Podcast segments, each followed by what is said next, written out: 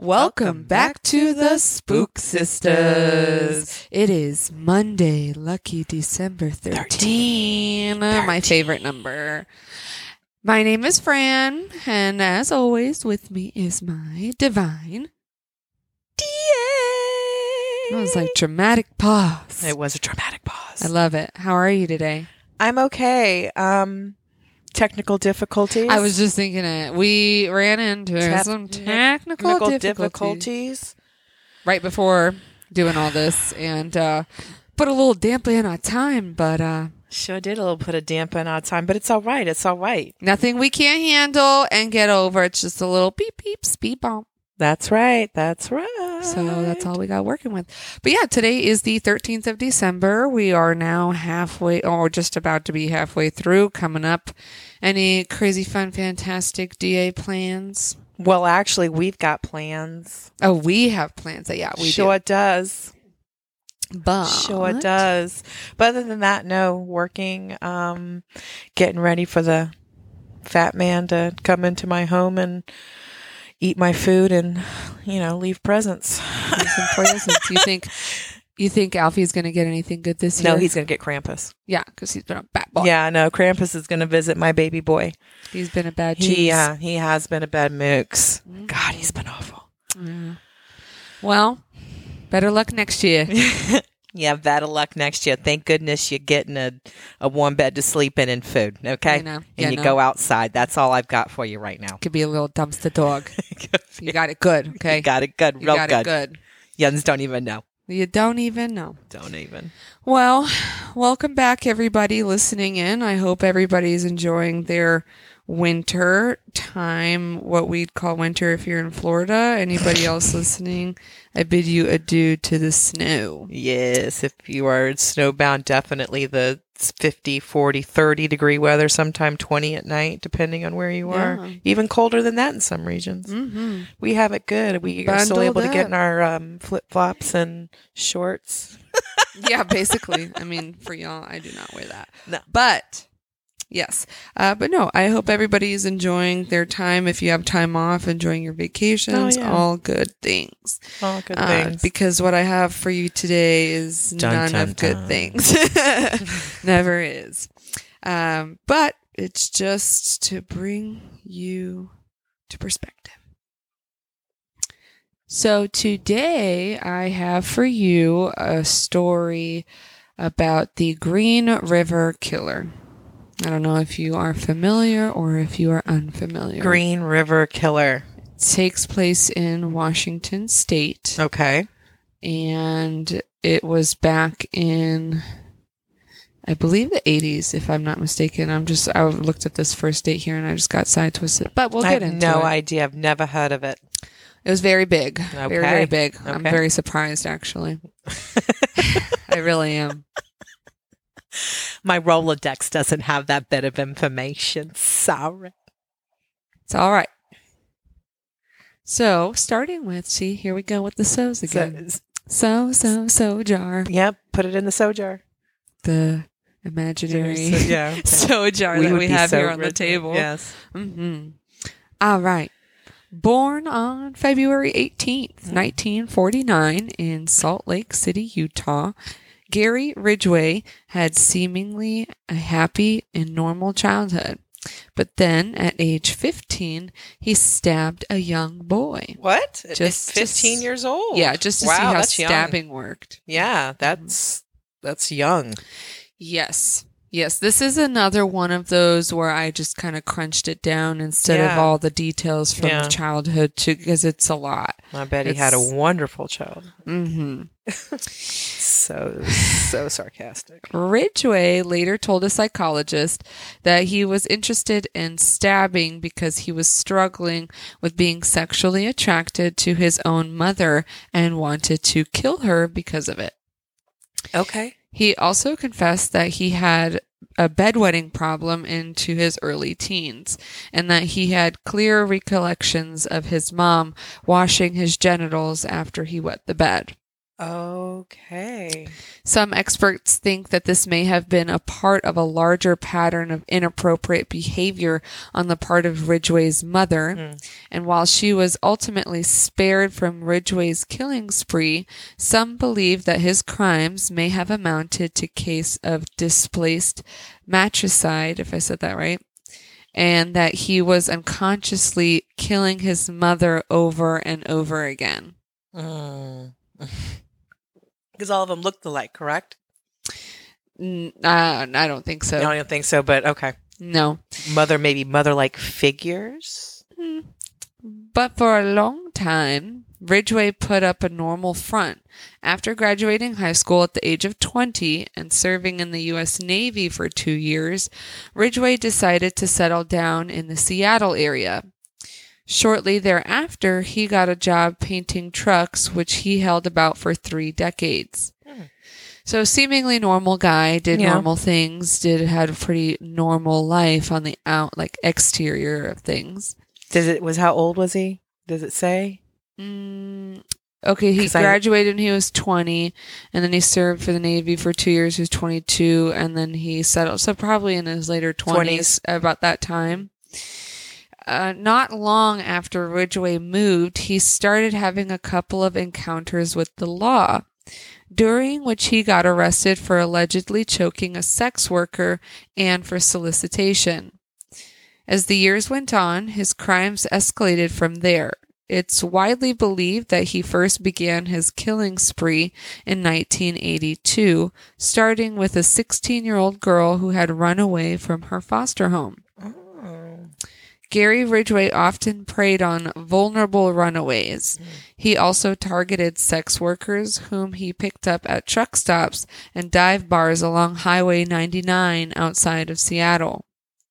After luring his victims into his car, he'd often gained their trust by showing them photos of his son, then engaged in sexual activity with them before strangling them to death, sometimes in the middle of intercourse. Okay, so he has a son. hmm He does. Okay, and I was while you were talking, and while you were saying before how many of these women might have not looked like his mother. However, any type of sexual act probably reminded him of. Did he? Do you? Do we know if he killed his baby's mama?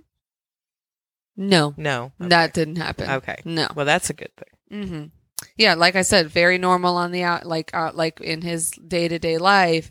This was like nobody knew about any of this. Oh, stuff. so he had. So it was like he had the family. right, nobody knew. I'm thinking of a loner. I, I I don't know why my brain just went to some guy that you know was in Seattle doing his due. Just Mm-mm. okay.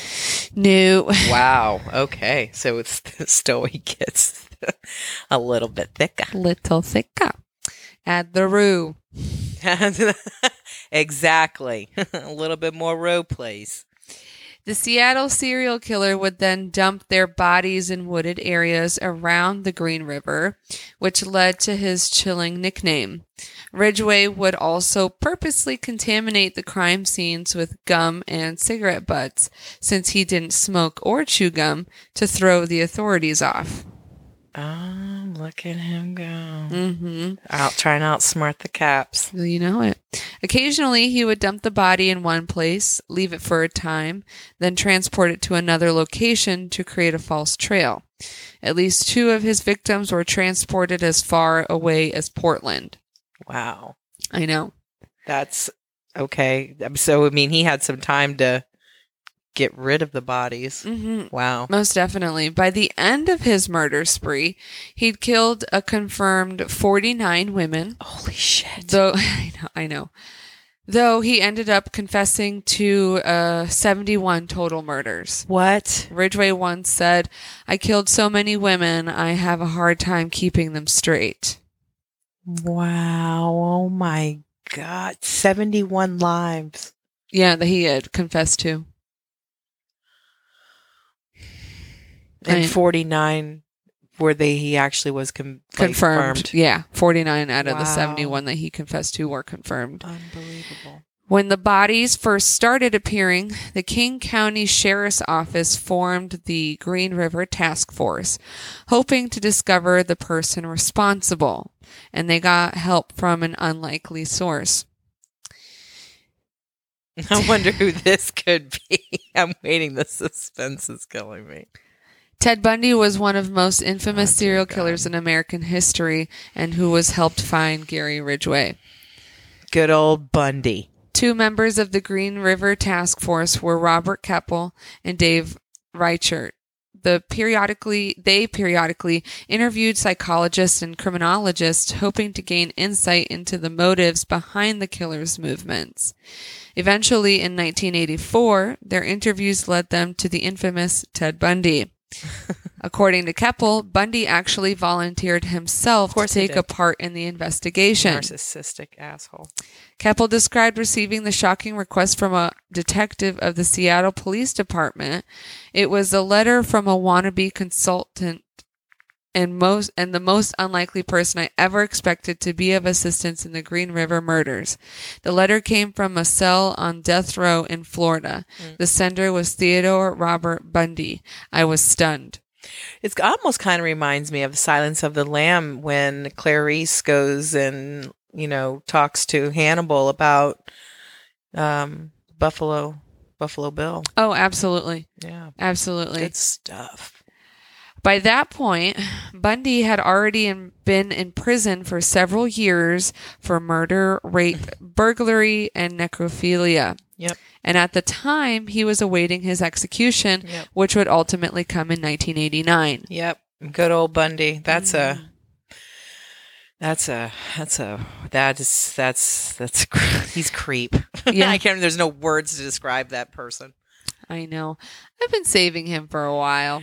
Yeah, and I still, I really feel that you should do him. Uh, nah. uh it was probably going to be a two-parter. yeah, he's on my list. Yeah, he's on my list. That one right there. He. Oh God, that Yeah, there's certain ones that I, I'm just waiting on. I'm probably going to go into season two. season two. Spook, Spook Sisters. Absolutely. Absolutely. Having deplorable but valuable firsthand experience with the same I'm sorry. I know. It I know. When I listen. First-hand experience. I know the guy. We're buds. Mm. Listen. Having deplorable but valuable firsthand experience with the same kinds of killings that had been happening in the Green River area, Bundy proved to be an asset to the case. He became a regular interviewee of Keppel and Reichert and offered his unfiltered opinion on the psychology of the still active Seattle serial killer, as well as his motivations and behavior. Hmm. According to Reichert, Ted Bundy also shared several things in common with Gary Ridgway, especially in regard to the mindset. First off, there's no remorse. No. He doesn't have any feelings towards anybody, his family included. And that's what I saw in Bundy and what I saw in Ridgway. As Reichert explained in an interview with the New York Times, like Mr. Bundy, Mr. Ridgway craved attention and control and was prideful when discussing his killings. When detectives presented him with an unsolved murder to see if he would confess it, he told them, Why, if it isn't mine? Oh God. Oh, okay. I'm sorry, Fran. No, no, don't be sorry. it's your honest Outburst. reactions. It's my outburst. It's all right. Because I have pride in it, what I do. I don't want to take it from anybody else. During one interview session, Bundy reportedly suggested that he that the uncaught Seattle serial killer was most likely revisiting his dump sites to perform necrophilia on the corpses. He advised the investigators that if they found a fresh grave, they should stake it out and wait for the killer to return. That just gave me chills when you when you said that. He's like, yeah, you know, dig up the fresh fresh grave. Can yeah, you imagine just this actually being told to you? No. I, I mean, okay, I'm the cop, you're Bundy, or I'm Bundy and you're the cop. Either or. Hey, just so you know, I understand this behavior completely. Uh, here's what they may do. Go ahead and check it out. I'll go with you. Yeah, you know, and little little two Bundy's theories turned out to be absolutely correct. Unbelievable. and the police were able to use them to collect samples and provide evidence for an arrest warrant. There you go. However, it took police until 2001 What? to finally arrest Gary Ridgway. Yeah, wait a minute. Wait, whoa, whoa, whoa, whoa. Wait, wait, wait, wait, wait, wait. 15. Okay, he was in 49. All right. And then uh, 82. It's like 19 years. If I'm not if I'm not mistaken. Yeah, it, it's, tw- it's, yeah, 19 years. Yeah. Holy, holy fucking shit. Yeah. Oh, abs oh, girl. I was stunned. I was very much stunned. Ballsy. Yeah. Fucking balls aid. Fucking ballsy. Correct. As Brittany said. Sorry. Love Not Britney. sorry. I love her. Love her. Sorry we about love it. her. We love Brittany. hmm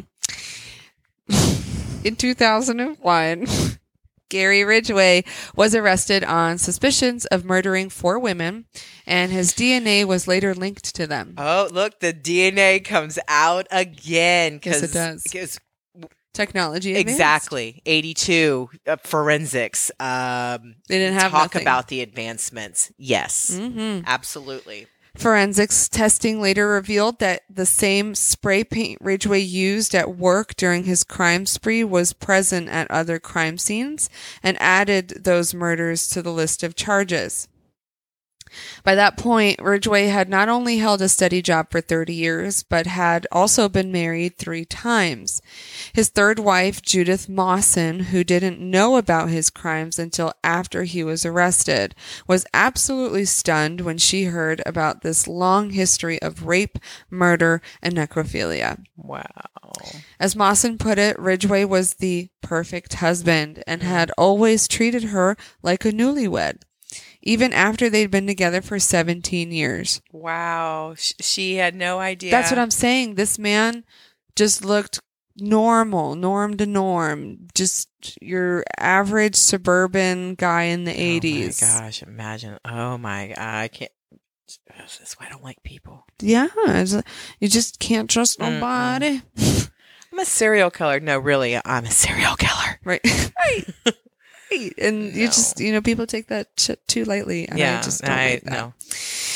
Ridgway later confessed that he had been tempted to kill Mawson and only passed because it might have increased his chances of getting caught. Still, he did claim that he truly loved Mawson, and according to the timeline of his known murders, his kill rate went down after they had gotten married. Mawson, who filed for divorce after his confessions, later said that she felt like she had saved lives by being his wife and making him happy. Well, not a lot of. We did save lives, But he still had the urge to kill you. yes, Like, still have sex with dead people. It's bleh. that just blows me away. I don't like it. None. I don't like neither. I don't like that at all. No. By the time of his trial, Gary Ridgway was facing 48 murder charges. In exchange for life imprisonment instead of the death penalty, the Seattle serial killer agreed to provide the locations of his victims' remains. After his cooperation, he was given 48 life sentences that would be served consecutively. Then, 10 years was added to each sentence for the crime of tampering with evidence. This would increase his overall prison term by 480 additional years. Perfect. And in 2011, a 49th body was found that was linked to Ridgway, which added yet another life sentence to his prison term. That's where he's gonna stay Oh, and rot. 480 girl. Uh, what? And, prison is hard. Oh, for sure.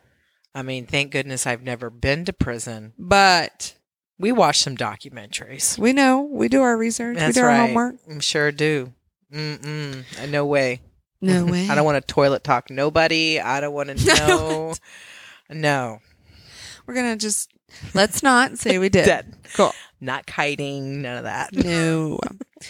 When his trial was over, Gary Ridgway had confessed to more confirmed murders than any other serial killer in America at that point. Wow. And he claimed that murdering young women was his real career. Well, you you you worked at it for quite some time there. Yeah. Asshole. Worked at it quite some time. While the title of the most prolific serial killer in the United States has since been taken by Samuel Little, who killed up to 93 women between 1970 and 2005, there's no question that Ridgway remains one of the worst murderers in modern American history. I would agree with that. But unlike some other infamous serial killers, Gary Ridgway is still alive today. He is currently 72 years old and serving out his life sentences at the Washington State Penitentiary in Walla Walla, Washington. Walla Walla Walla Walla Bang Bang. Wow, wow, wow. Ridgway is still, uh, I'm sorry, Ridgway is expected to spend the rest of his life behind bars.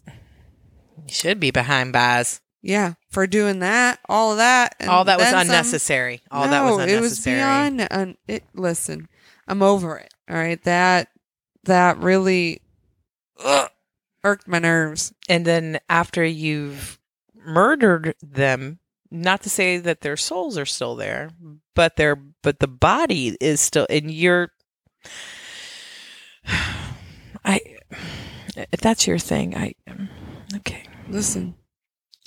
I, I can't even. There's no support behind that whatsoever. I mean, yeah, that might be your thing, but that's not. that's why i was like supported. i I'm just eh, mm, yeah. mm.